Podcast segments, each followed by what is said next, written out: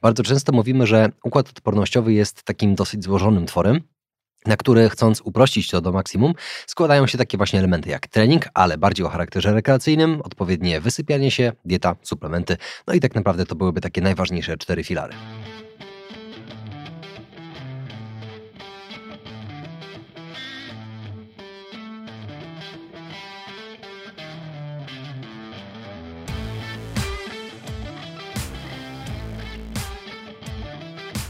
Witam, witam w kolejnym podcaście City Fit. E, no, spotykamy się w dosyć nietypowych warunkach. Pandemia nie odpuszcza, do tego zbliża się okres jesienno-zimowy, którego tak bardzo wszyscy się obawiali.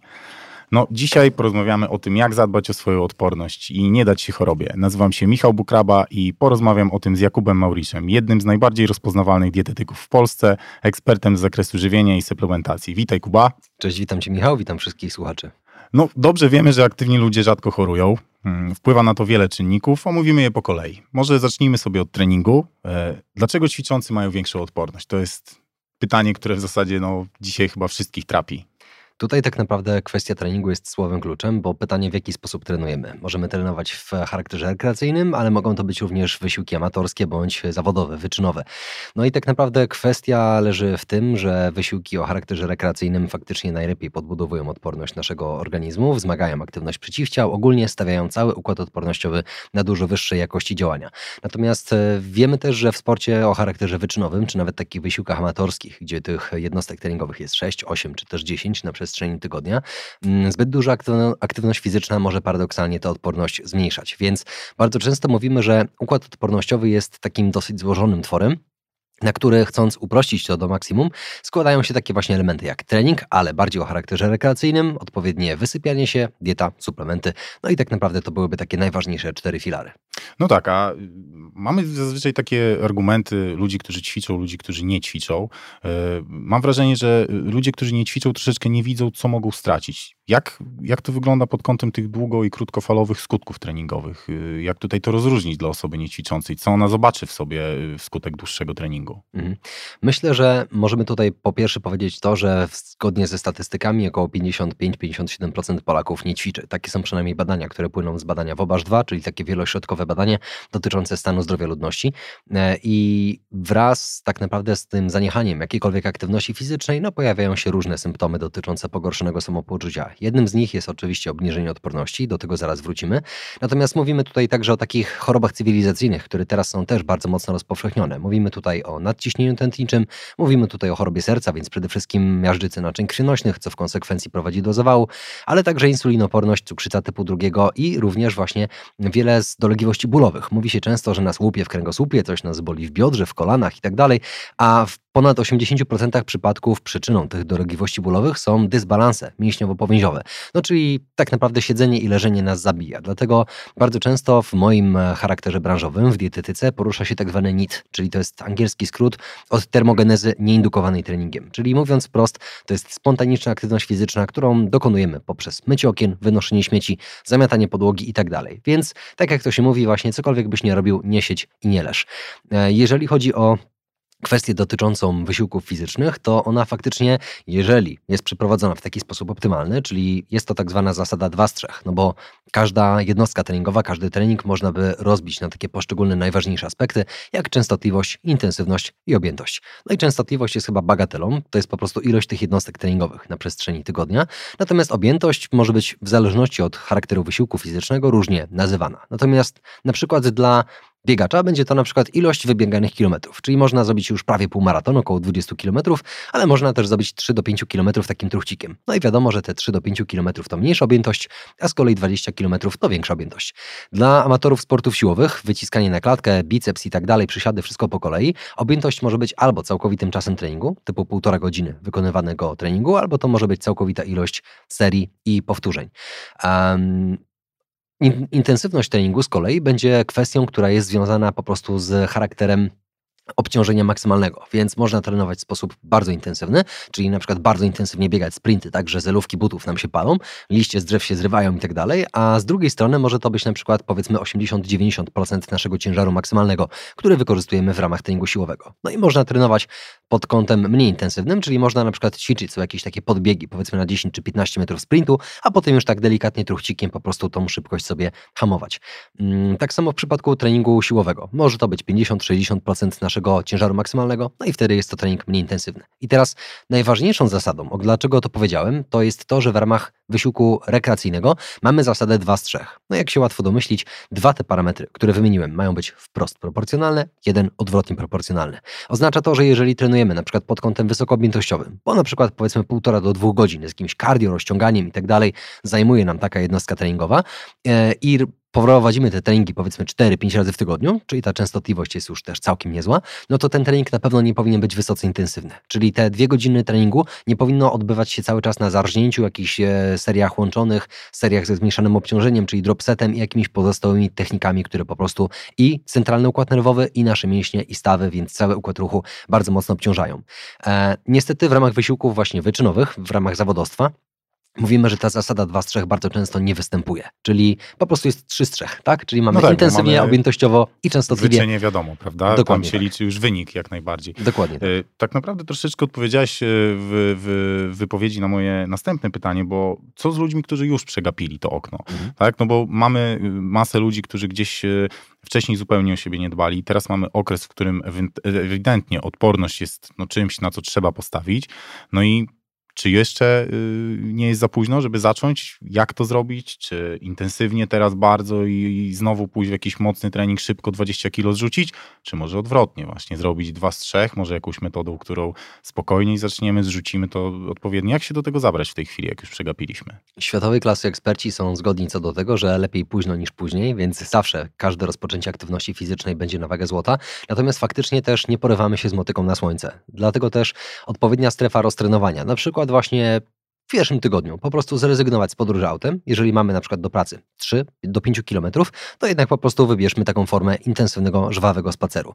Możemy spróbować również właśnie porządkować pewne elementy w domu, czyli jeżeli żona nas prosi od wielu miesięcy, żebyśmy pomalowali dom, no to możemy spróbować na przykład przenieść właśnie szafki z jednego miejsca pokoju na drugie, zabezpieczyć folią malarską i wziąć nawet właśnie taki wałek, pędzel i coś tam po prostu się poruszać. Możemy spróbować potem na kolanach te wszystkie plamki po farbie jakoś zetrzeć i po prostu zrobić tak, żebyśmy się bardziej przydali.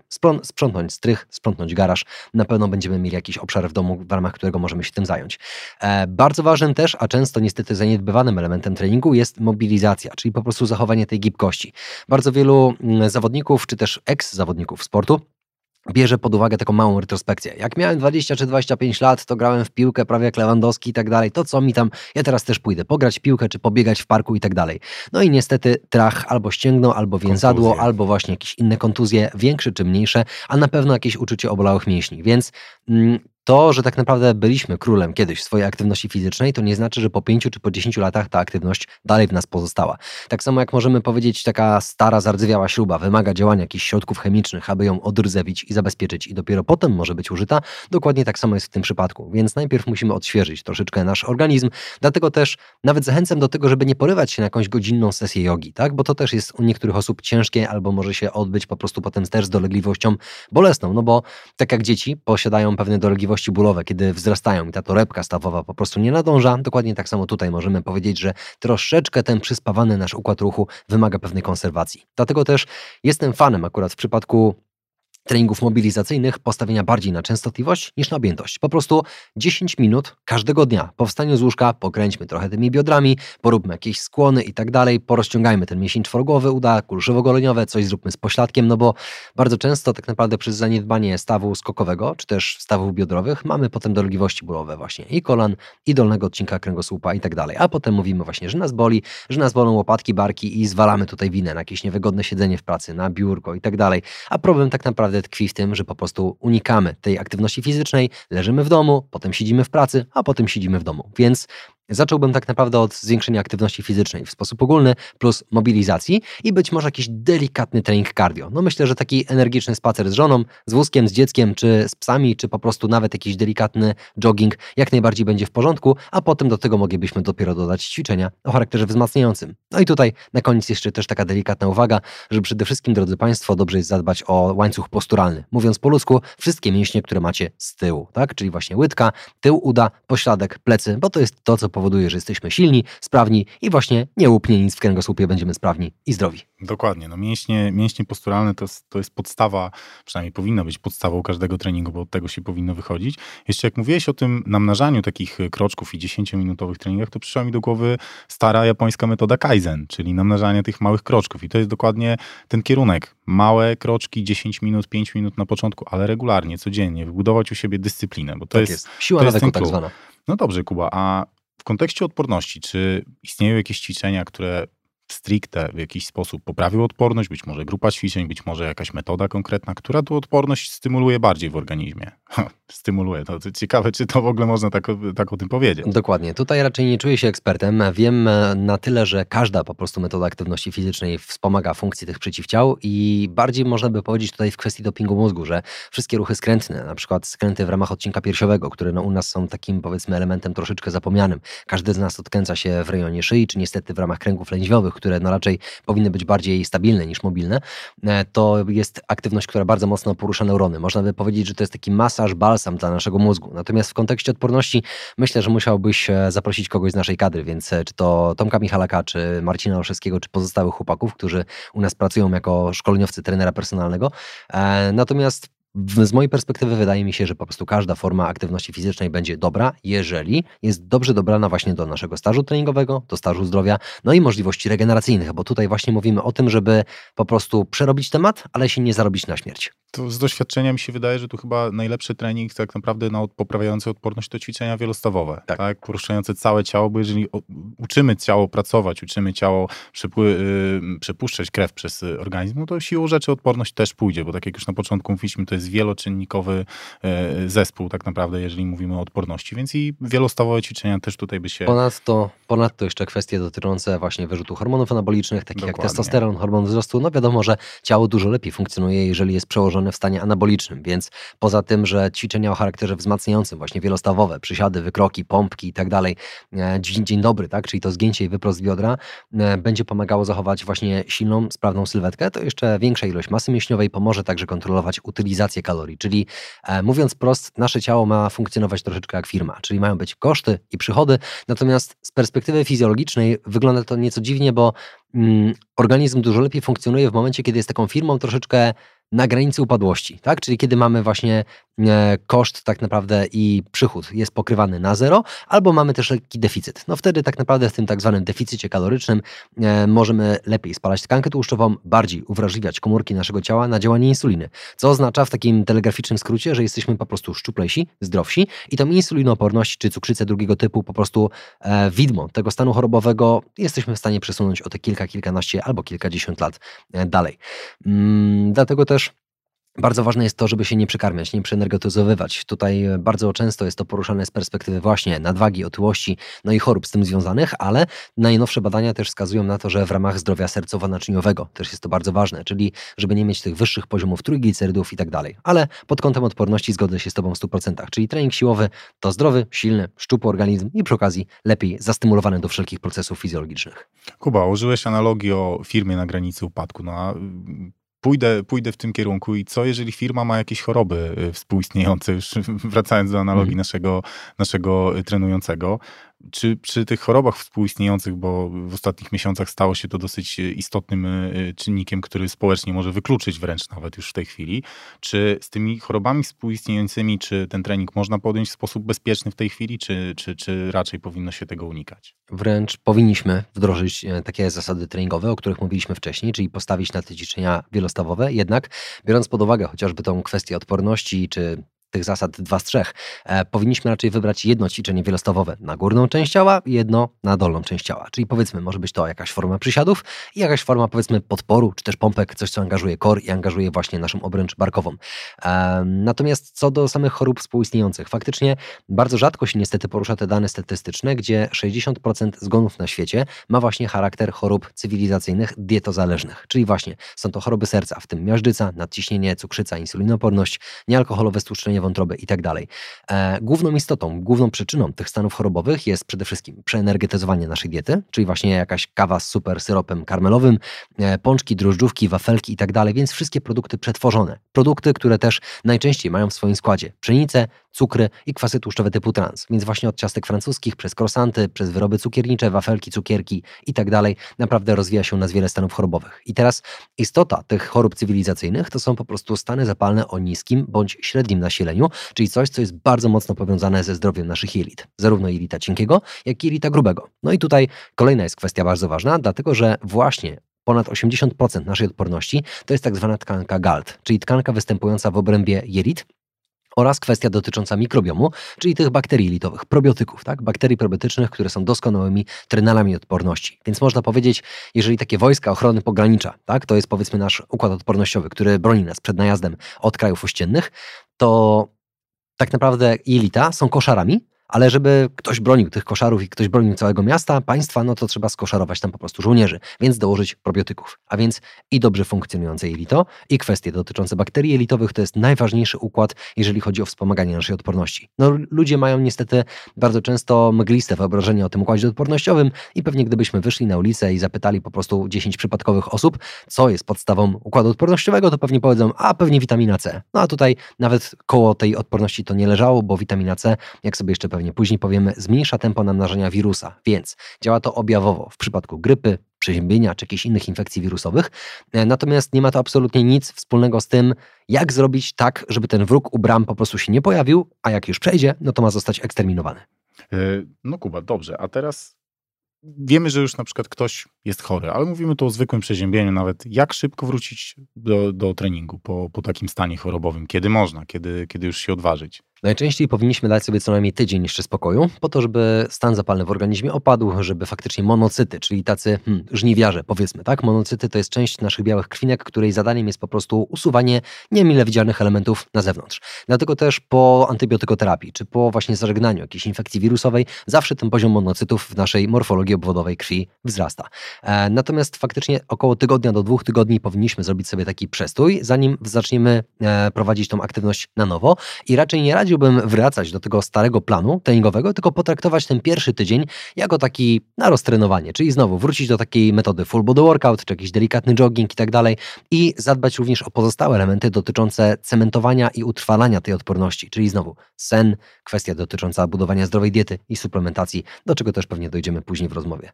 No Kuba, to podsumowując, bo już na tym chciałbym zakończyć, zakończyć rozmowę o treningu, no pamiętajmy, że ćwiczmy cały czas, bo to, to wybrzmiewało z twojej wypowiedzi cały czas, czas.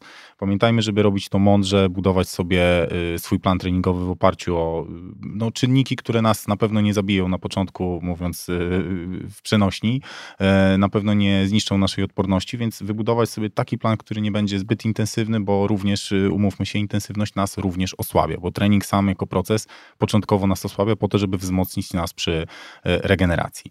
No dobrze, przejdźmy teraz do Twojej ulubionej dyscypliny, czyli dieta, dietetyka. Jak żywić się w pandemii i jak to robić mądrze? Przede wszystkim chyba mądrze i ekonomicznie, no bo wiemy, że niestety e, lockdown i wszystkie te pozostałe elementy, które no mówiąc wprost trochę zdewastowały gospodarkę ogólnoświatową, e, niestety wiele osób też wprowadziło w taką decyzję, no dobrze, no co robić, tak? Coś, co było kiedyś e, produktem kategorii pierwszej, teraz stało się kategorii entej, czyli właśnie żywienie, suplementacja, zdrowie, po prostu nakłady finansowe, które możemy na to wszystko położyć. Przede wszystkim chciałbym zdementować na dzień dobry taki mit, że dieta zdrowa, dieta pełnowartościowa to dieta droga. My nie musimy iść w jakieś hipsterskie produkty, typu jakieś jagody asai, kamu kamu, baobab i tak dalej. Mm, bardzo często możemy powiedzieć, że te podstawowe, fundamentalne zasady naszego żywienia e, są naprawdę nader tanie i opiera się to w dużej części o odpowiednią podaż błonnika. No i tutaj jest jeden z głównych elementów chyba, od którego możemy wyjść, czyli statystyczny Polak dostarcza dziennie około 6 do 8 gramów błonnika na dobę. Natomiast e, taka ilość błonnika, która by nas satysfakcjonowała, to jest około 20-30 gramów błonnika na dobę. Mm, więc no tak powiedzmy razy 3, razy 4 spokojnie powinniśmy to pomnożyć. E, plus jest taki, że ten błonnik tak naprawdę występuje w produktach, które i tak codziennie powinniśmy dostarczyć do naszego organizmu. Czyli są to warzywa, są to owoce. Nie wnikam tutaj jakie. Ja wiem, że jest powiedzenie, że jedno jabłko dziennie trzyma lekarza z daleka od ciebie i tak dalej. Natomiast czy to będzie jabłko, czy to będzie gruszka, czy to będą e, pomarańcze, czy to będą jakieś inne owoce cytrusowe, e, czy to będą jakieś owoce jagodowe. Wszystkie tak naprawdę owoce będą naprawdę dla nas dobre. Więc jeżeli lubicie arbuzy, melony, lubicie jakieś owoce jagodowe, tak naprawdę starajcie się, aby każdego dnia taka porcja, co najmniej 300-400 gramów dziennie występowała. Dokładnie Dokładnie to samo w kontekście warzyw. No i tutaj z jednej strony u nas bardzo często widać dość wysoki poziom homocysteiny. To jest taki hmm, element, który postaram się bezczelnie ograbić do podstawowej funkcji. Homocysteina jest miernikiem metylacji. A od metylacji zależy to, czy mamy odpowiedni nastrój, bardzo często w schizofrenii, w stanach depresyjnych i tak ogólnie w stanach osłabionego nastroju, ale także pogorszonej koncentracji. Poziom homocysteiny jest bardzo wysoki. Natomiast on powinien być na pewno jednocyfrowy, byłoby bajecznie, gdyby mieścił się w zakresie od 6 do 8. Homocysteinę tak naprawdę w większości laboratoriów możemy zbadać e, z krwi po prostu za około 20-30 zł, więc to nie jest jakiś dramatyczny koszt. Natomiast istotą metylacji jest dostarczanie produktów zawierających kwas foliowy, czy, czy, też w formie suplementów foliany, czyli właśnie mówimy tutaj o tak zwanym metylonotytrahydrofolianie, czy też kwasie pteromonoinogglutaminowym. No, strasznie to się wszystko nazywa, natomiast takie nazwy handlowe to jest naj, najczęściej Q-folian, quatrefolik i tak dalej, lub też MTHF, 4 myślnik 5 MTHF, tego typu suplementy powinniśmy zażywać, natomiast na tę chwilę mogę powiedzieć, że większość produktów, które w suplementach diety jesteśmy jesteśmy w stanie znaleźć, to jest właśnie ta forma aktywna kwasu foliowego, czyli te tak właśnie tak zwane foliany. Na co jeszcze pomaga homocysteina? E, przeciwdziała zawałom i innym chorobom serca, przeciwdziała nowotworom, więc też taki aspekt dosyć ważny. Dlaczego? Dlatego, że z tych wszystkich 60% zgonów na świecie z perspektywy chorób dietozależnych, 40%, prawie 38% dokładnie, to choroby sercowo-naczyniowe. Więc lekarze mają takie dosyć ponure powiedzenie, tak? E, pijesz czy palisz, bo albo umrzesz na nowotwór płuc, albo na zawał serca. Faktycznie nowotwory to jest 21% zgonów na świecie, więc co piąty człowiek na świecie umiera z perspektywy choroby nowotworowej. Nie tylko płuc, ale ogólnie. E, więc tutaj ta niska homocysteina, wsparcie metylacji może nam się bardzo przydać. No i również właśnie powiedzmy 4 na 10 ludzi na świecie umrze z perspektywy właśnie choroby niedokrwiennej serca, e, wylewu wewnętrznego, migotania przedsionka, migotania przedsionków i z tego powodu udaru krwi do mózgu, więc naprawdę o to serce, naszą pompkę warto naprawdę jest mocno zadbać. Cieszę się, Kuba, że powiedziałeś na początku, że zdrowa dieta to nie jest droga dieta, bo ja kiedyś usłyszałem świetne, świetną analogię, że w dawnych czasach, jeszcze mówimy tu o królach kilkaset lat temu, jednak wyznacznikiem dobrobytu było no, bycie otyłem. Tak. Tylko wtedy można było być otyłem, kiedy się było tworzaninem, arystokratą i tak dalej. W dzisiejszych czasach to się zupełnie odwróciło. odwróciło. Czasy dobrobytu, czasy pełne, y, pełnych supermarketów pozwoliły nam tak naprawdę no, przytyć zupełnie i odwrotnie. W dzisiejszych czasach bycie szczupłym, bycie umięśnionym jest oznaką dobrobytu, bo w cudzysłowie staćcie, ale to też jest mit już w dzisiejszych czasach, ponieważ w każdym markecie można kupić dowolne produkty, łącznie z tymi zdrowymi i tu nie myślimy tylko o napisie bio i, i, że trzeba jeść faktycznie produkty, tak jak e, nawet nazw nie jestem w stanie powtórzyć. E, wystarczy jeść odpowiedzialnie, bilans energetyczny i tak dalej. E, Kuba, Powiedziałeś troszeczkę o kwasie foliowym, a chciałbym ogólnie dopytać o produkty zwiększające odporność. Czy Jasne coś możemy w tej chwili dorzucić do swojej diety, co już nam poprawi znacząco odporność? Pozwól, że zaraz do tego pytania wrócimy. Jeszcze chciałbym tylko nawiązać do poprzedniego. W mhm. propos tej koncepcji, że staćcie na to, żeby być szczupłym, żeby, cię, żeby być fit, raczej nie chodzi tutaj o nakłady finansowe, raczej tutaj chodzi właśnie bardziej o tą filozofię Kaizen, czyli po prostu e, zarządzania swojego, swoim czasem, czyli właśnie wysypiasz się w odpowiednich wartościach, bo o tym też powiemy sobie pewnie w późniejszej tak, części. To w następnej części Natomiast poza samą regeneracją część. bardzo ważne jest też to, żeby mieć ten nawyk właśnie, żeby jednak troszeczkę mieć tego samozaparcia i zmusić się do propagowania tej aktywności fizycznej, dzięki czemu możemy w optymalny sposób tak naprawdę dojść do tej swojej sprawności, zapracować nad swoje ciało, czyli stać cię przez twój wysiłek, który wdrożyłeś. Natomiast nawiązując jeszcze do mm, tej homocysteiny, błonnika i tak dalej, e, jak sprostać tym wymaganiom, żeby 20-30 gramów błonnika dziennie dostarczyć? To jest naprawdę fenomenalnie proste. E, w zasadzie można powiedzieć, tutaj jest efekt, e, zabieg banalny, efekt teatralny.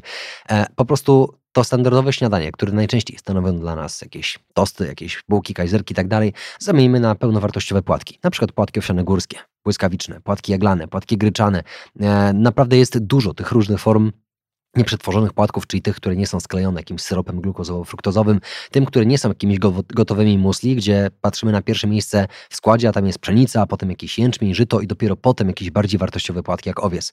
W zależności od miasta taka paczka 400-gramowa płatków owsianych kosztuje od złoty 50 pewnie do 3 zł około e, i biorąc pod uwagę fakt, że taka 100-gramowa porcja owsa, która napęcznieje potem wodą, naprawdę jest bardzo, bardzo dużą, sycą porcją, no to mamy cztery śniadania za dwa złote, no to myślę, że spokojnie damy radę to zrobić. I do tego... Dobra, dobra, no ale nie ma cukru. Nie ma cukru. A, ta, ta, ta, ta. poczekaj, jeszcze właśnie nie no skończyliśmy. Właśnie, nikt, nie mówi, nikt nie mówi o tym, żeby dokładać sam owiec zaparzony wodą i tyle. E, możemy tak naprawdę ten smak zagwarantować sobie też w bardzo prosty sposób i łącząc przyjemne z pożytecznym. Przecież suszone owoce, takie jak e, morele suszone, jak rodzynki, jak jabłka suszone, chipsy z bananów i tak dalej, dostarczają ekstra dawki kalorii, ekstra dawki cukrów, a więc także smaku, ale również błonnika, potasu, pozostałych składników witaminowych, mineralnych, więc już taka na przykład owsianka z suszonymi owocami jest super. Więc mamy błonnik w płatkach owsianych, błonnik w suszonych czy świeżych owocach, no bo jeżeli chcemy ze świeżymi owocami dać owsiankę, też nie widzę absolutnie żadnego problemu. E, I możemy także dodać trochę bazy smaku w postaci tłuszczu. Tutaj myślę, że takie tłuczone orzechy, czy to pekan, czy orzechy mm, laskowe, które są też tanim i bardzo dobrym źródłem kwasów omega-9, no bo orzechy makadamia ponad 100 zł za kilogram. Natomiast e, jeżeli chodzi o orzechy laskowe, dużo tańsza cena, a też wysoka około koncentracja. 20, Dokładnie. O, może więcej, może coś, 40, coś około, ale na pewno coś to jest około. bardziej No w każdym razie też damy taką garsteczkę 25-30 tak. gramów orzechów i już wzbogacimy o te 2-3 gramy błonnika. E, nasz posiłek plus 100 gramów owsa to jest około 6-7 gramów błonnika, więc jak zobaczysz z tych 20-30 gramów już śniadanie dobrze zbilansowane, nieprzetworzone, a smaczne i pożywne potrafi nam połowę tej wartości podrzucić. Więc to nie jest naprawdę jakiś e, element, można Chyba, powiedzieć... Przepraszam, że ci się wtrącę, bo chciałbym tą, tą, tą jedną rzecz z twojej wypowiedzi bardzo podkreślić, żebyś żebyście Państwo zwrócili uwagę, że wszystkie produkty, które, Kuba wymienił, to są tak naprawdę produkty znane i prawdopodobnie do kupienia w najbliższym sklepie. Tak. Dokładnie. To nie są rzeczy, które są wydumane. Y, y, no, ja przynajmniej osobiście uważam, że diety nie należy budować w oparciu o trudno dostępne produkty, bo jeżeli nawet przez pierwszy tydzień, dwa utrzymamy motywację, żeby za tym jeździć, to niestety w pewnym momencie trudniejszy dzień yy, i, i porzucimy. A najgorsze, jeżeli przerwiemy swój cykl, dyscyplinę złamiemy, to jest to. Dokładnie, bo to jest taki jeden element i bardzo często też ludzie patrzą na to niestety pod wpływem incydentu. Czyli gdyby powiedzieli, dobra, po 20 dniach złamałem się i zjadłem paczkę chipsów właśnie zamiast jakiegoś dobrego posiłku, obiadu, kolacji, e, to oni już patrzą na to, a już niestety całe 3 tygodnie poszły w cholerę. Natomiast gdyby popatrzyli na to, dobra, miesiąc ma 30 dni, 20 dni podążałem zgodnie ze wskazówkami i raz się złamałem. Więc tak naprawdę to jest pewien incydent, który można powiedzieć jest błędem statystycznym. Bardzo często też właśnie mówi się o tym, że oprócz tego, że zdrowa dieta powinna być nieprzetworzona, powinna być pełnowartościowa i zróżnicowana, czyli też nie zachęcam Państwa do tego, żebyście te płatki owsiane każdego dnia jedli na śniadanie, chociaż znam wiele osób, którym tak to smakuje i takim to weszło w krew, że faktycznie dzień równa się owsianka na śniadanie. Z różnymi dodatkami, tak? Raz z cynamonem, raz z kardamonem, raz z kakao, raz z karobem, e, więc nawet nie, niektóre te hipsterskie produkty, jak na przykład Karob, tak? który też no, jest fajny produkt, bo smakuje trochę jak takie bardziej słodkie, niskotłuszczowe kakao, a przy okazji jest też bardzo bogate w różne związki i minerały, e, i, i, i, witaminy i pozostałe elementy, takie jak poliole, to możemy to budować w naprawdę różny sposób. Owoce świeże, owoce suszone, więcej orzechów, mniej orzechów, e, pasta sezamowa, czyli tahini, e, masło orzechowe, tak? czyli ten peanut butter po prostu. No, można tutaj naprawdę cudować z tym składem naprawdę mocno. Natomiast później po e, takich elementach jak śniadanie, no gdzie szukać jeszcze tego błonnika? No tak jak mówiłem wcześniej, warzywa i owoce, więc blanszowane, gotowane, grillowane warzywa, leczo, tak, gdzie znowu możemy wziąć paczkę ryżu i to nie musi być jakiś standardowy biały ryż, to może być ryż basmati, to może być ryż parboiled, może być ryż brązowy, dziki i tak dalej i w zasadzie te um, ugotowane, uduszone warzywa z jakąś kiełbasą, czy z jakimś mięsem, czy rybą, czy pozostałymi produktami, plus zboże właśnie w formie ryżu, naprawdę dostarcza znowu dużej dawki błonnika. I zachęcam również Państwa do takich fajnych fit deserków, czyli bazą tak naprawdę mogą być produkty znowu bogate w błonnik. Może to być siemię lniane, uwaga, w większości dyskontów spożywczych 400 gramów siemienia lnianego kosztuje około 3-4 zł, a porcja to jest około 30 gramów. No więc jak łatwo policzyć sobie, mamy około 30 e, porcji spokojnie w takiej dużej paczce od 10 do 30 porcji, w zależności od tego, ile tego siemienia sobie wykorzystamy. Jeżeli ktoś bardziej lubi takie właśnie hipsterskie produkty, może to być szałwia hiszpańska, a więc chia. Tak naprawdę obie grupy produktów, i chia, i siemieniane, zawierają około 30 gramów błonnika w 100 gramowej porcji. Więc ponownie 30 gramów siemienia równa się około 10 gramów błonnika. To żelowanie błonnika może być fajnie wykorzystywane w momencie, gdy na przykład wykorzystamy jakieś mleko, powiedzmy owsiane, mleko migdałowe, czy też mleko kokosowe. Mieszamy sobie po prostu to chia czy śmieniane z mlekiem, zaciąga nam się taki pudding, taki powiedzmy kisielek, no i do tego możemy dostawić na przykład albo znowu świeże owoce, albo zmiksowane truskawki, mango, borówki, poziomki, czy cokolwiek, co my tam lubimy. I dzięki temu mamy taki naprawdę fit pudding, bez dodatku cukru. Jedyne cukry to będzie ten wsad owoców, który sobie damy. Mamy trochę tłuszczu w postaci na przykład takiego mleka kokosowego, no i mamy bazę błonnika. I też sycące, smaczne, słodkie, a bogaty w błonnik, jak najbardziej wspomagając naszą odporność. Dlaczego? No tak jak mówiliśmy wcześniej o tych koszarach i o żołnierzach, tak wiemy, że no żołnierz raczej owsiankę powinien zjeść, prawda? I taką owsianką, czyli posiłkiem dla bakterii probiotycznych są tak zwane prebiotyki, czyli włókno roślinne. I tutaj chyba najbardziej pożądanym elementem jest błonnik, chociaż wiemy, że inulinę, czyli właśnie ekstrakt z korzenia cykorii, też możemy podrzucić. Może to być skrobia oporna, czyli na przykład takie ugotowane ziemniaki, a potem odstawione do ostygnięcia, więc skrobia oporna, inulina, błonnik, stąd najczęściej warzywa, owoce, kasze, bulwy, oraz e, grzyby, na przykład beta-glukan w grzybach jest też bardzo cennym składnikiem prebiotycznym. Jak najbardziej możemy tego użyć do wsparcia naszej odporności. Kuba, y, gdzieś to wcześniej troszeczkę wybrzmiało, bo mówiłeś o pączki, przeróżne jakieś produkty przetworzone, ale czego unikać ogólnie? Czego unikać y, produkty, które mogą zwiększać, y, zmniejszać, przepraszam, naszą oporność, powodować stany zapalne? Mhm. E, jest z jednej strony ja jestem zwolennikiem takiej diety, którą też lansuję na szkoleniach, e, które prowadzę. To jest tak zwana dieta 3 bez, czyli właśnie bez pszenicy, bez cukrów dodaty, dodanych i tłuszczów trans.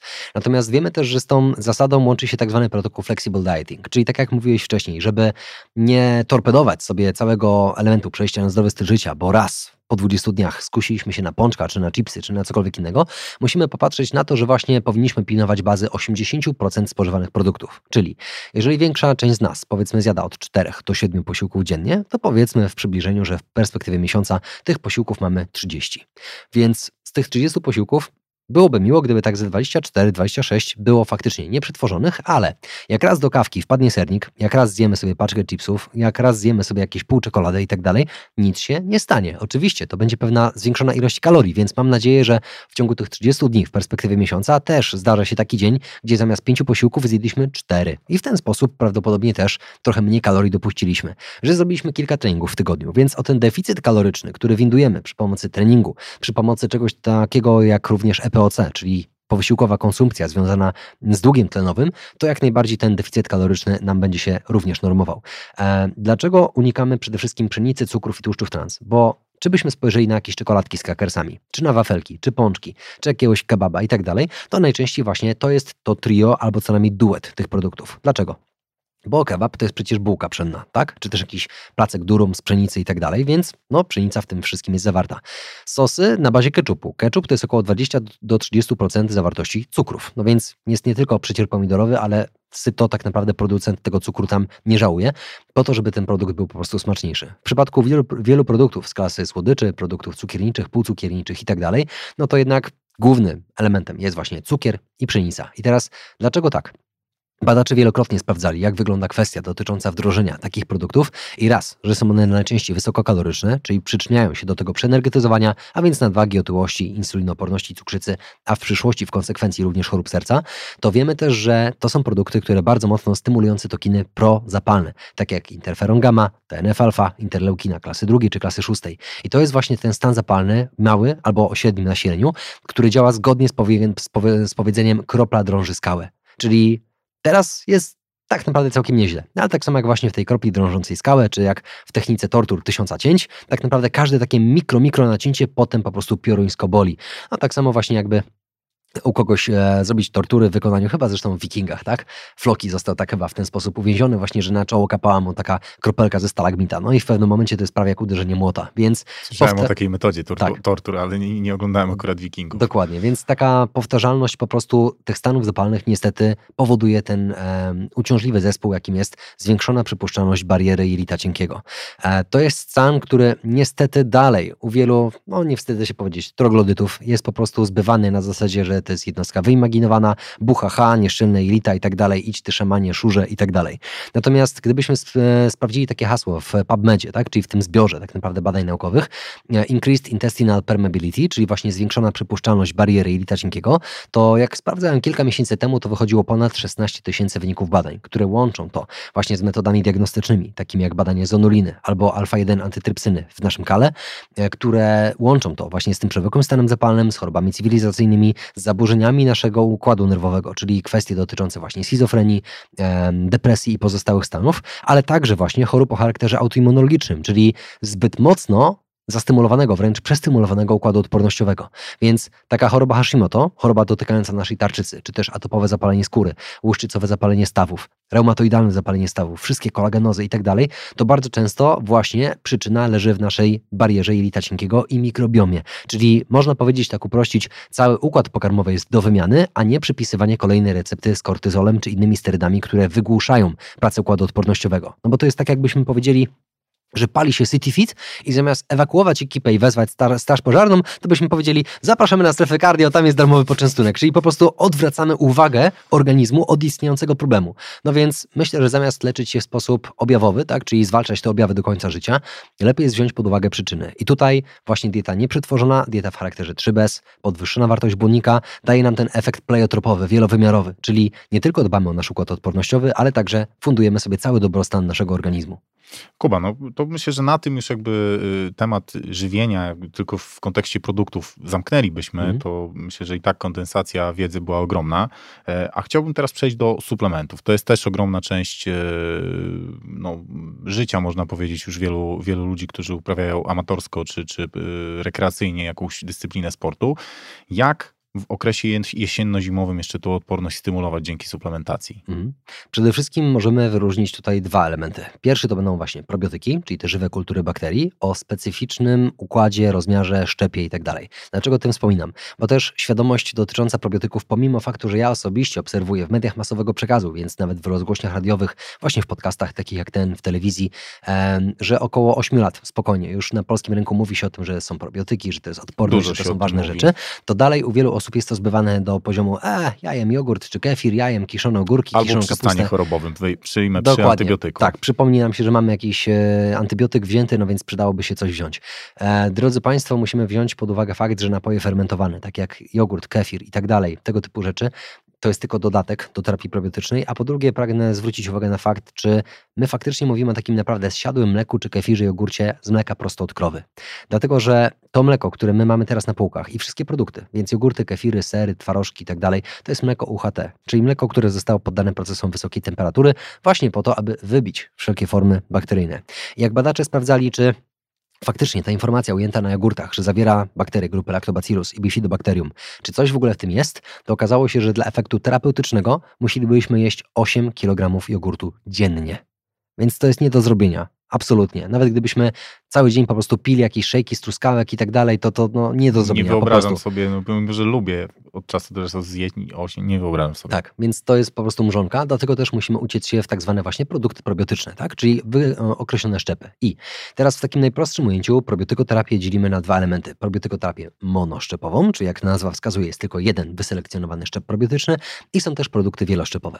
Do chyba najbardziej poznanego, do takiego produktu monoszczepowego, którego tyczą się największej ilości badań, to jest tak zwany szczep LGG w skrócie i myślę, że pani farmaceutce w aptece wystarczy powiedzieć LGG, a jeżeli nie skojarzy, to można rzucić takie nazwy jak Dicoflor, Logic, Estabium, Livaker, Acidolac, więc jak widzicie Państwo, tych produktów na półce w aptece powinno być naprawdę dużo. Ten produkt probiotyczny, ten szczep konkretny, o którym mówię, czyli LGG to jest tak naprawdę Lactobacillus rhamnosus GG ATCC 53103. No niestety w mikrobiologii to nazewnictwo tych poszczególnych szczepów jest bardzo, bardzo ważne, ale najczęściej to jest jeden z tych elementów, gdzie ludzie po prostu popadają w taki stan, jak, jak, jak, że co, co, co, powtórz, jak to jest, co ja mam kupić. No bo to jest nowe nazewnictwo, to na początku, ale tak. proszę się tym nie zrażać. To jest Dokładnie. tylko nazewnictwo, LGG. to jest część nauki. Po tak. prostu trzeba się tego nauczyć i zażywać Po prostu LGG. I Dokładnie. co robi LGG? Generalnie koordynuje nasz układ odpornościowy. Co to oznacza? Że po pierwsze wzmaga Państwa odporność, jeżeli chodzi o zmniejszenie szansy na infekcje wirusowe, bakteryjne czy grzybicze. Więc jeżeli nie lubicie chodzić na basen, bo zawsze wracacie z jakimiś po prostu grzybicami paznokci, stóp czy jakichś innych okolic e, swojego ciała, to przy takiej dwu, miesięcznej terapii takim produktem, bo to jest też bardzo ważne, taki czas, aby te szczepy probiotyczne mogły u nas skolonizować w tym jelicie i faktycznie wspomóc tą odporność, to jest tak jakby przeprowadzka, tak? Czyli my też musimy troszeczkę sobie uleżeć, zanim stwierdzimy, że tak, ta szafka jest tu, tutaj damy wazonik, tutaj telewizor i tak dalej. Więc 2-3 miesiące ciągłej terapii, dzień w dzień, każdego dnia, na przykład do śniadania czy do drugiego śniadania, taka pigułka LGG jest ważna po to, żeby faktycznie w koncepcji końcowej można było tą odporność wspomóc. Ale przecież układ odpornościowy to nie jest tylko obrona przed infekcjami grzybiczymi, bakteryjnymi czy też wirusowymi.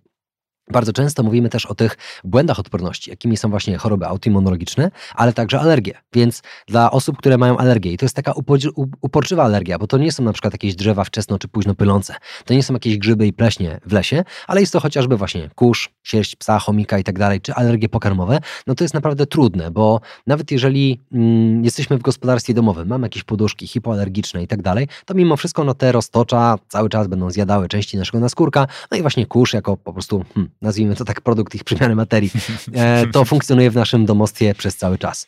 Dlatego też LGG jako wsparcie dla alergików naprawdę prześwietny pomysł. I jakby na tym jednym szczepie zamknijmy całą terapię probiotyczną monoszczepową i przejdźmy do terapii wieloszczepowej.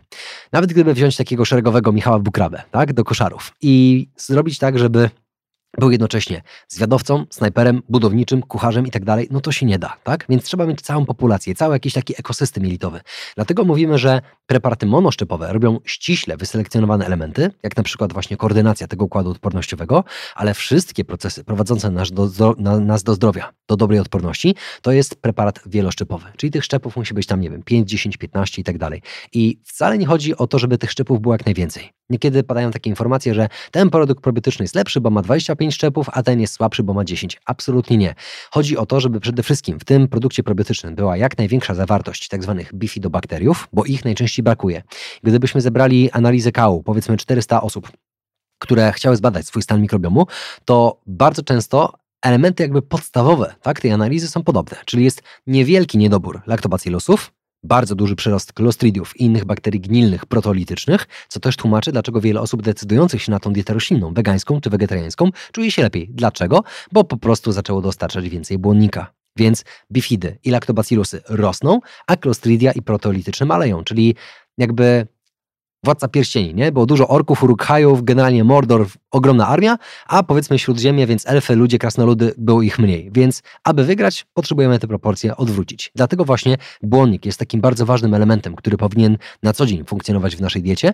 E, a z drugiej strony właśnie bifidobakteria niestety występują najczęściej w programie ktokolwiek widział, ktokolwiek wie. One obumierają każdego dnia z powodu stresu, kortyzolu, więc nawet drzemka i budzik zabija bifidobakteria, stanie w korku, e, niemiły mail od szefa, tłumaczenie się na dywaniku i tak dalej, zbyt intensywny trening fizyczny, to wszystko jest nadmierny poziom stresu, nadmierny poziom kortyzolu, który niestety po prostu burzy nasze bifidy. Dlatego też wśród preparatów probiotycznych wieloszczepowych ja bym osobiście radził wybrać taki produkt, który ma po pierwsze dużą zawartość bifidobakteriów, ale także ma technologię mikrokapsułkowania. Mikrokapsułkowanie to jest pokrywanie tych szczepów probiotycznych taką osłonką z kwasów tłuszczowych, co powoduje, że duża część tych bakterii nie obumiera już na poziomie żołądka czy na poziomie jelita cienkiego, kiedy enzymy trawienne zaczną po prostu dokonywać rozpadu tych wszystkich związków. Dlatego też mówi się o tym, że produkty mikrokapsułkowane mają powyżej 90% dostępności do kolonizacji w jelicie grubym, a z kolei zwykłe, standardowe preparaty liofilizowane tylko 10 do 20%. Czyli zobaczcie, mamy albo 80-90% eksterminacji w przypadku zwykłych produktów liofilizowanych, albo tylko 10% strat, a 90% dostępności w przypadku produktów właśnie mikrokapsułkowanych. Więc takie produkty właśnie, które mają przede wszystkim dużą zawartość bifidów, 30 miliardów porcji, są mikrokapsułkowane, naprawdę super pomysł na to, aby tą odporność budować. I tym sposobem tak naprawdę moglibyśmy już zamknąć kwestie dotyczące probiotyków jako 70-80% głównej pracy naszego układu odpornościowego, czyli właśnie tkanka GALT, czyli zdrowe jelito cienkie, zdrowe jelito grube i kolonizacja koszarów, tak, czyli właśnie te probiotyki i dochodzimy do witaminy D. Bardzo dokładnie, wiele osób. Dokładnie właśnie o to chciałem zapytać, tak? bo to są, to są takie y, witaminy ogólnie, no C, C, B i D to są takie trzy witaminy, które uważa się za odporność, budowanie. Tak Zawsze jest. lekarze mówią, no wokół witaminy C to już narosło i wiele mitów, i, i, i wiele faktów, i przeróżnych historii. Witamina D jakby od zawsze, no przynajmniej tak z tego co ja pamiętam, nigdy nie było jakichś negatywnych y, artykułów na, na temat witaminy D, B również, no ale C, no jak, jak to wszystko, jak to wrzucić w tą odporność? Czy potrzeba, nie potrzeba? Przede wszystkim musimy zdać sobie sprawę z tego, że jeżeli mamy 70-80% pracy układu odpornościowego w przypadku organizacji naszych jelit, to mamy do zagospodarowania drugie 20-30%. I z tych 20-30% lwią część zbiera właśnie witamina D. W przypadku większości osób mieszkających w Polsce, czy też ogólnie taki raport e, Europy Północno-Zachodniej, wskazano, że 90% wszelkich ludów ma bardzo często solidny deficyt witaminy D. Gdybyśmy zbadali sobie 25 OHD3, czyli właśnie badanie na tą podstawową, bieżącą formę witaminy D w naszym organizmie, to 90% ludzi będzie poniżej koncentracji 20 jednostek. Do nas, do poradni dietetycznej online, którą prowadzimy już od ponad 3 lat, trafiają ludzie najczęściej z takim wynikiem od 6 do 15. Czyli można powiedzieć, u nich poziom witaminy D puka w dno od spodu, tak? Więc e, to jest takie trochę no, z jednej strony deprymujące, z drugiej strony pokazuje to, jak szybko nawet po 3-6 miesięcznej takiej terapii suplementacyjnej wielu wiele elementów zdrowia tych osób się wyprostowuje. Dlaczego o tym wspominam? Bo nas przecież w szkole nauczyli, że witamina D jest na zdrowe kości i szkliwo zębów. To jest chyba ten najmniej interesujący aspekt, chociaż w toku na przykład Wielkiej Brytanii, gdzie tam krzywica i tak dalej, próchnica to jest po prostu na porządku dziennym, o tyle w przypadku witaminy D mówimy, że przede wszystkim jest to znowu działanie immunomodulujące, czyli moduluje układ odpornościowy. A więc jak mamy alergię, to de facto te objawy alergii mają spadać, a za to ma wzrastać odporność przeciwko infekcjom wirusowym, grzybiczym, bakteryjnym. Tak samo w kontekście chorób autoimmunologicznych. Ten organizm ma stwierdzić, że hej, tarczyca jest twoim przyjacielem, a nie wrogiem. Przestań ją atakować, przestań wytwarzać właśnie te wszystkie przeciwciała w kierunku TP, tak, czy też TG i tak dalej. Eee, więc tym konkretnym przypadku mówimy o tym, że witamina D daje działanie immunomodulujące, ale także pośrednio przeciwbakteryjne. Czyli jak już jest infekcja, to faktycznie te białe krzynki, boom, dostają takiego wystrzału po prostu masakrycznego i zaczynają lepiej ten patogen dany zwalczać. E, witamina D daje nam też działanie przeciwdepresyjne, normalizuje ciśnienie tętnicze krwi, e, wpływa na optymalizację gospodarki cukrowej, czyli wpływa na uwrażliwienie naszej, naszych tkanek na działanie insuliny, więc przeciwdziała nadwadze, otyłości, cukrzycy, insulinoporności itd. Tak e, jako produkt zwiększający modulację naszego układu odpornościowego także jest bardzo ważny w przypadku cukrzycy typu pierwszego. No to jest relatywnie mała ilość chorych w Polsce, natomiast musimy pamiętać, że cukrzyca typu pierwszego też jest chorobą autoimmunologiczną. Nasz organizm stwierdza, że trzustka jest wrogiem i wyspy beta-trzustki przestają wytwarzać insulinę. Więc w ten sposób też możemy wspomóc po prostu zdrowie tych osób chorych. No i jeszcze taka bardzo ważna kwestia, że witamina D jest bardzo ważna dla funkcjonowania neuronów, czyli wszystkich elementów budujących nasz centralny układ nerwowy. E, stąd, jeżeli macie apatię, nie macie weny, macie słaby nastrój i tak dalej, no to witamina D w takiej ilości 2 do 4 tysięcy jednostek międzynarodowych dziennie jest naprawdę super pomysłem, zwłaszcza jeżeli jesteśmy w tym skrajnym deficycie. No i oficjalne wskazania mówią o tym, że od e, końca września do końca marca powinniśmy tę witaminę D suplementować. Więc jeżeli ten okres jesienno-zimowy całą zimę i całą powiedzmy wiosnę, pierwszą część, e, będziemy w stanie przejść właśnie na suplementacji, istnieje szansa, że w kolejnym roku alergia nie będzie nas tak mocno nękać, że cały okres jesienno-zimowy przebędziecie bez grypy, bez jakiegoś, nie wiem, widma COVID-19 i tak dalej, czy jakichś pozostałych elementów, bez jakichś infekcji pozostałych o charakterze grzybiczym i tak dalej. Więc e, Nakłaniam Państwa, żeby po prostu po okresie jesienno-zimowym zbadać tą witaminę D i mam nadzieję, że będzie ona na koncentracji około 40 do 50 jednostek. Kuba, a witamina C, bo wokół niej też narasta dużo, yy, może nie kontrowersji, to chyba za mocne słowo, ale ogólnie teorii jest bardzo dużo, no i jednoznacznie jest kojarzona z y, odpornością. Wiele osób mówi, żeby przyjmować ją w okresie y, nawet chorobowym, y, przedchorobowo, zabezpieczać się. Jak to się, jak to tłumaczyć wszystko? Jeżeli chodzi o działanie witaminy C stymulujące odporność, to bardzo mocno zgodzę się z tym, że w okresie chorobowym przyjmować. Dlaczego? Dlatego, że właśnie witamina C zmniejsza tempa namnażenia wirusów. Więc jeżeli nasze bakterie jelitowe zostały zajęte przez wirusy, no bo tak naprawdę bakteria, bakteria stanowi taki landing zone dla wirusa, tak? On tam po prostu sobie siada na tym i ją inaczej programuje. E, więc jeżeli dostarczamy witaminy C w ilości 1-2 gramów dziennie, faktycznie czujemy się lepiej, wspomagamy walkę z tym wirusem i tak dalej. Natomiast w okresie pozachorobowym tak naprawdę można powiedzieć, że witamina C nie buduje specjalnie pracy układu odpornościowego. Ona wtedy bardziej jest chyba postrzegana ze względu na polepszenie wytwarzania kolagenu, czyli piękne włosy, skóra, paznokcie, stawy, torebka stawowa, ścięgna i tak dalej, wszystko po kolei, ale także kwestie dotyczące zbudową kortyzolu, czyli właśnie tego hormonu, który ma oddziaływać na nasze stresory i ma tak naprawdę wybudzać nas rano. Czyli rano powinniśmy mieć wysoki poziom kortyzolu, niski poziom melatoniny, aby nie być takim zombiem, tak, który najchętniej ma ochotę nakryć się kołdrą i na drugą stronę łóżka się przewrócić, a z kolei szczyt produktywności mamy wtedy w porze podwieczornej i nie możemy spać. Tak zwany odwrócony rytm dobowy. Natomiast w kontekście odporności bardzo ważne jest też działanie witamin grupy B i takich składników mineralnych jak selen, cynk czy magnez. Bardzo często mówi się, że Twój układ odpornościowy jest tak silny, jak jego najsłabszy element. Dlatego też, pomimo faktu, że naprawdę ogrom, po prostu solidną podstawę pracy układu odpornościowego pełni mikrobiom, czyli nasze bakterie jelitowe i samo jelito oraz witamina D, to radziłbym popatrzeć również właśnie na taki magnez, cynk czy też selen i witaminy grupy B, więc od B1 do B12 i witaminę C. Natomiast, jeżeli chcecie Państwo zbudować dobry układ odpornościowy, chcecie skracać czas ewentualnej infekcji, gdzie nie będzie to gorączka 40 stopni, tylko stan podgorączkowy 37,5, czas takiej infekcji powiedzmy 4 dni, a nie 10 dni czy, czy 14, to jak najbardziej zachęcam do probiotyków i do witaminy D. Natomiast faktycznie gdzieś tam w kontekście całego układu odpornościowego ta witamina C, witaminy grupy B i te trzy składniki mineralne, które wymieniłem wcześniej, też są naprawdę dość ważne.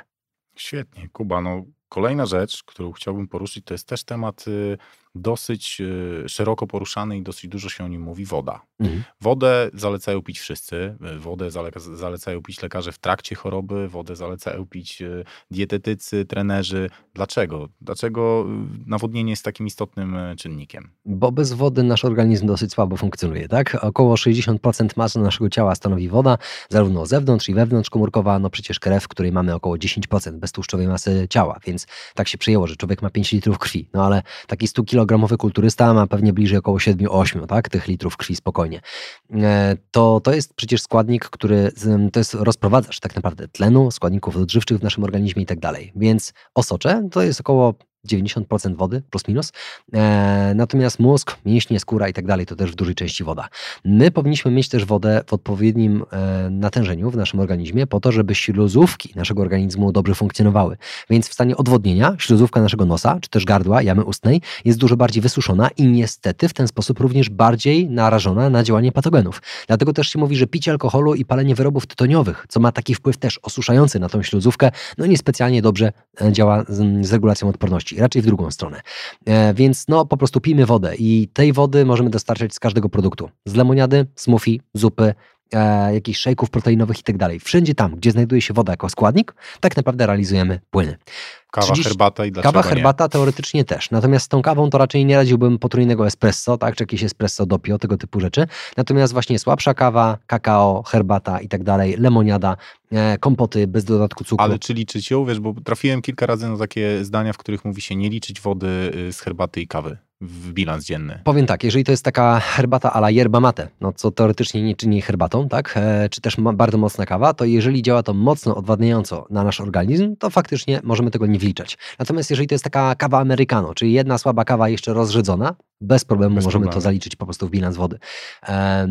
Ogólnie powinniśmy nawadniać się w granicy 35 ml na każdy kilogram beztłuszczowej masy ciała. Czyli jak, tak jak większa część z nas powiedzmy waży około 80 kg, to odjąć dychę, no bo jednak to jest ta kwestia tkanki tłuszczowej i tak dalej. I powiedzmy 35 razy 70, czyli dla większości panów powyżej 2 litra, 2-2,5 litra płynów przyjąć. W przypadku kobiet powiedzmy, no będzie to tam 1,5 do 2 litrów. Plus, dziennie. tak, dziennie. Plus oczywiście kwestia dotycząca wysiłku fizycznego, czy jakiejś olbrzymiej temperatury.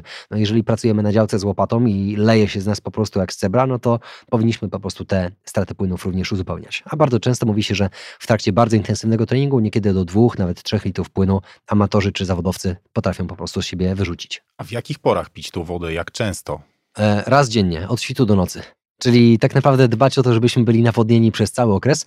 E, mówimy o tym, że popijamy raczej małymi łyczkami. Oczywiście takie składniki elektrolityczne jak sód i potas mogą wspomóc utrzymanie tej wody, więc na przykład popicie szklanki wody do osolonej jajecznicy pomaga to, tą wodę zatrzymać. Tak samo zagryzienie potem banana czy pomidora, a więc dodać potasu, także pomagają zachować. Natomiast to wiemy, że dużo gorzej jest w momencie, gdy pijemy alkohol. Tak? Alkohol działa odwadniająco, powoduje spadek stężenia sodu, no i jakby jednym z tych efektów, które odczuwamy na drugi dzień to jest tak zwany kac.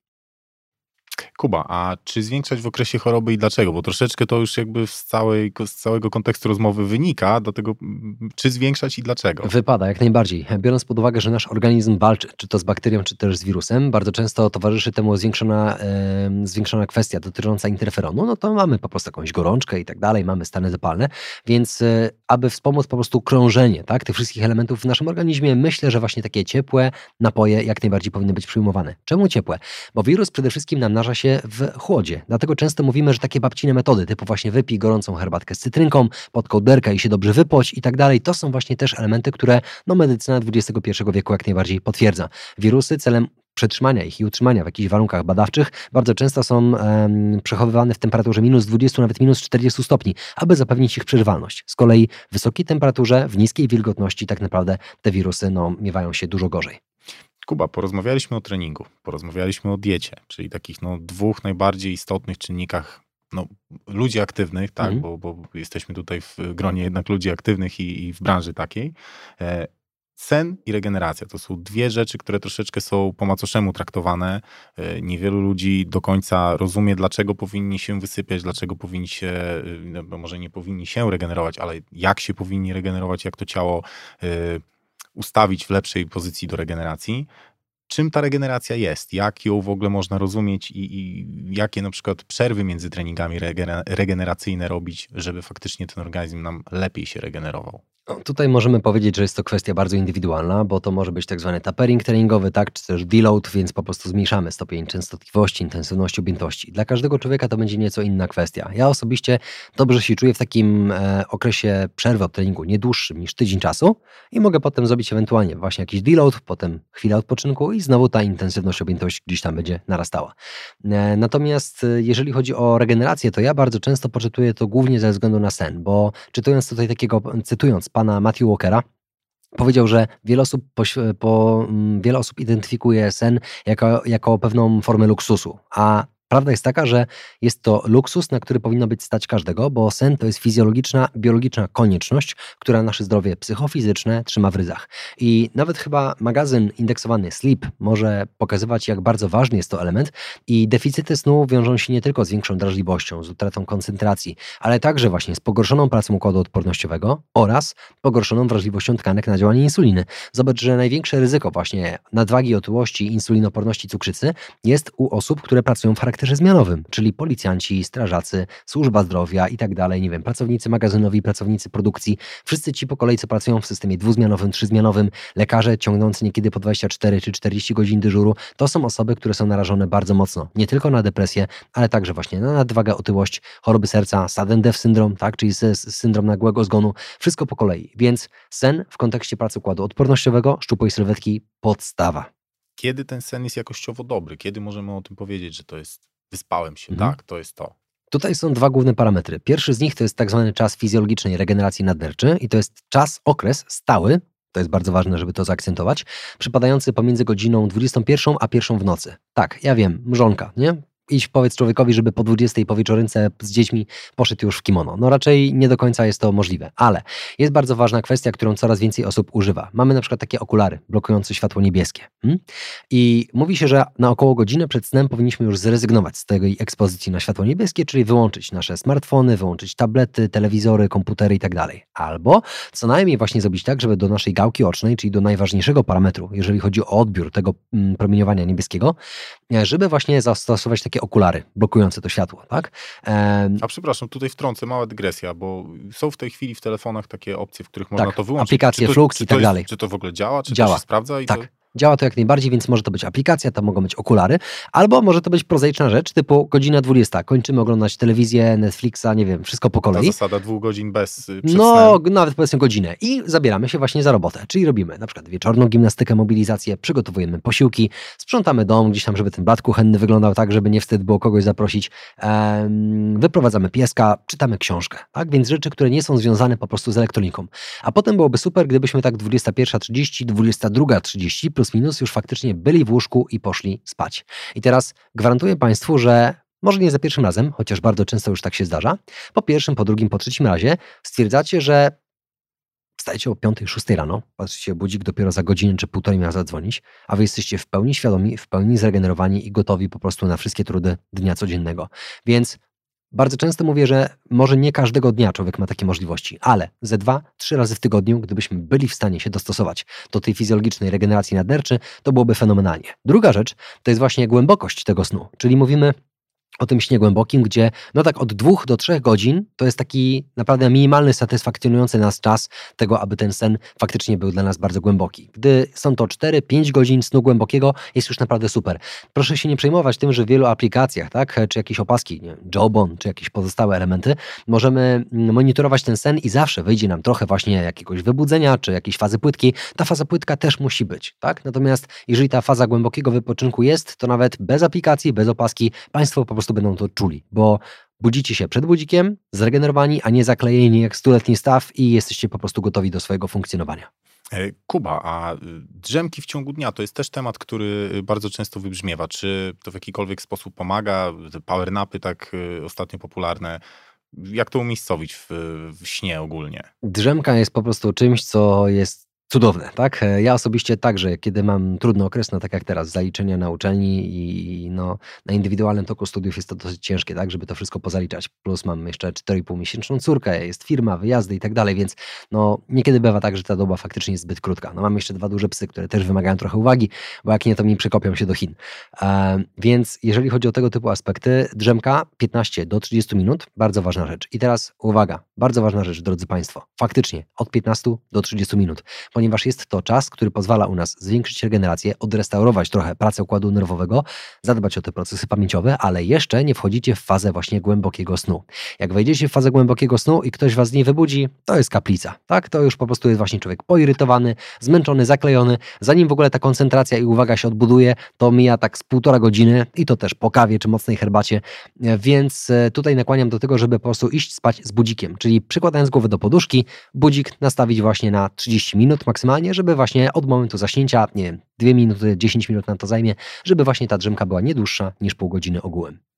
Kuba, no podsumowując, bo, bo na tym już chciałbym zakończyć, e, z tego co mówisz o, o treningu, o e, suplementacji, żywieniu, śnie i regeneracji, bardzo dla mnie przynajmniej jasno wybrzmiewa racjonalność. W ostatnim czasie bardzo dużo pojawia się publikacji, które właśnie zachęcają, tak jak nazwałeś to, do hipsterskich produktów, do szukania dziwnych metod treningowych, albo może nie dziwnych, nowych, e, szukania cały czas jakichś odpowiedzi. Nie każdy to lubi, nie każdy ma na to czas, więc myślę, że tu racjonalność powinna wybić z naszej rozmowy chyba najbardziej, ponieważ e, warto bilansować posiłki, warto dobrać trening w taki sposób, żeby nie zacząć od najwyższego e, poziomu i być od razu sportowcem sportowcem wyczynowym w treningu. To samo jest ze snem, z regeneracją. Więc proszę Państwa, idziemy w kierunku racjonalności, ta odporność się e, nam zdecydowanie poprawi, jeżeli te, każdy z tych czynników troszeczkę e, poprawimy. Moim gościem dzisiaj był Jakub Mauricz. Kuba, bardzo Ci dziękuję, to była świetna rozmowa i, i myślę, że poprawi świadomość wielu ludzi w tych kilku aspektach, o których rozmawialiśmy. Taką mam nadzieję. Dziękuję pięknie i pozdrawiam Państwa bardzo serdecznie.